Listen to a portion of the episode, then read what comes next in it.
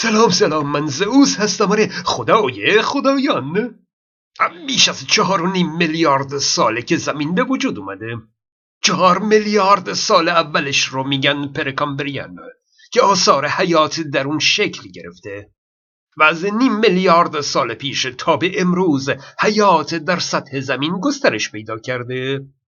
یک دوره 56 میلیون ساله پس از پرکامبریان رو دوره کامبریان میگن. تنوع جانداران آبزی در این دوره بسیار زیاد شده. خارپوستان مرجانها و بند پایان در این دوره کامبریان به وجود اومدند.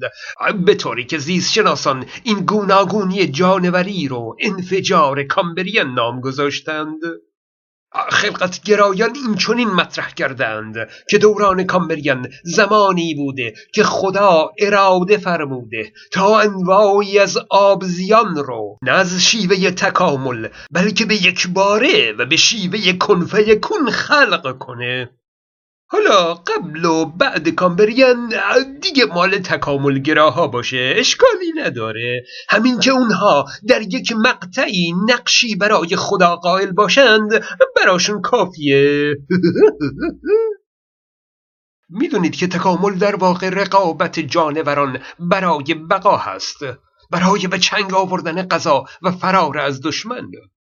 حالا فرض کنید در محیطی که دشمن نباشه و غذا هم فراوان باشه چی میشه؟ زاد و ولد زیاد میشه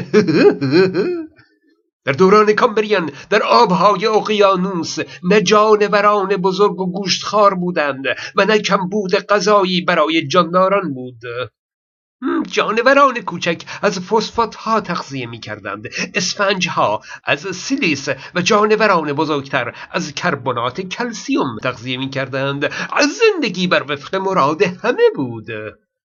دورانی بود که در کنار تولید مثل غیر جنسی تولید مثل جنسی هم ممکن شده بود. با درخشش آفتاب به درون آب بسیاری از جانوران گامت ها یا همون سلول های جنسی خودشون رو در آب رها می کردند تا گامت های نر و ماده نسل بعد رو تولید کنند. هیچ جانور بزرگی نبود که نوزادان رو بخوره.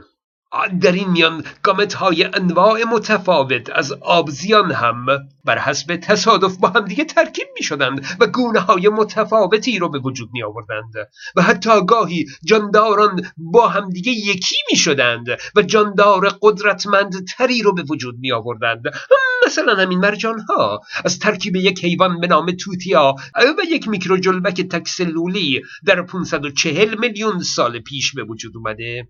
یعنی در همون دوران کامبریان. و اینها علت انفجار کامبریان هست. رفته رفته حیات بیش از پیش با پدیدهی به نام دشمن و معزلی به نام کمبود غذا روبرو شد. البته آثار حیات به پیش از دوران کامبریان مربوط میشه. یعنی اگه دوره چهار میلیارد ساله پرکامبریان رو اگه به دو نیم کنیم در نیمه اول اون هیچ آثار جانداران ابتدایی دیده نمیشه. اما در نیمه دوم اون آثار جانداران ابتدایی تکسدولی ها اسفنج ها و مرجان ها مشاهده میشه. بنابراین انفجار کامبریان نه ابتدای خلقت جانداران بوده و نه اصلا پدیده غیر طبیعی بوده. هر جا که شرایط محیط مساعد باشه رشد و تکثیر و تنوع جانوری افزایش پیدا می‌کنه و هر جا که شرایط محیط مساعد نباشه گونه جانوری منقرض میشه و یا ممکنه که گونه جدیدی جای اون رو بگیره گونه ای که نسبت به محیط سازگاری بیشتری داشته باشه. یک مورد دیگه اشکالی هست که خدا باوران سعی دارن مطرح کنند اینکه چرا اثری از به اصطلاح جانوران حد واسط نیست. اونها با ترسیم شکلهایی غلط قلوت سعی دارن که القا کنن که تکامل ایراد داره. خب واقعیت اینه که همه جانوران حد واسط هستند. اینا انتظار دارن که مثلا حد واسط ماهی ها و پرنده ها فسیل ماهی های بالدار پیدا بشه. خب ماهی بالدار هم وجود داره اگرچه حد واسط ماهی و پرنده ها نیستند بگذارید یک نمونه واضح رو نشون بدم.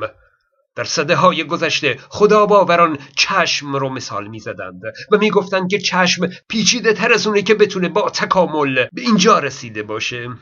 البته امروز مراحل تکامل چشم مشخص هست و می‌دونیم که چشم هم همواره در حال تکامل هست.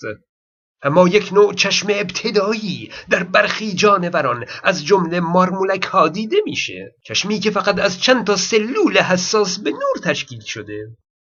بسیار ضعیف هست و تنها تغییرات شدید نور رو متوجه میشه.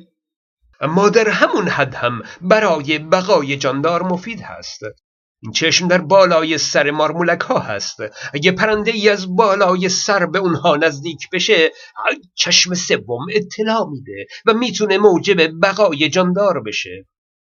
طبق نظریه فرگشت پیش بینی میشه که در طول نسل های آینده بر حساسیت چشم سوم مارمولک ها افزوده بشه و چشمی کامل در بالای سر جانور بشه.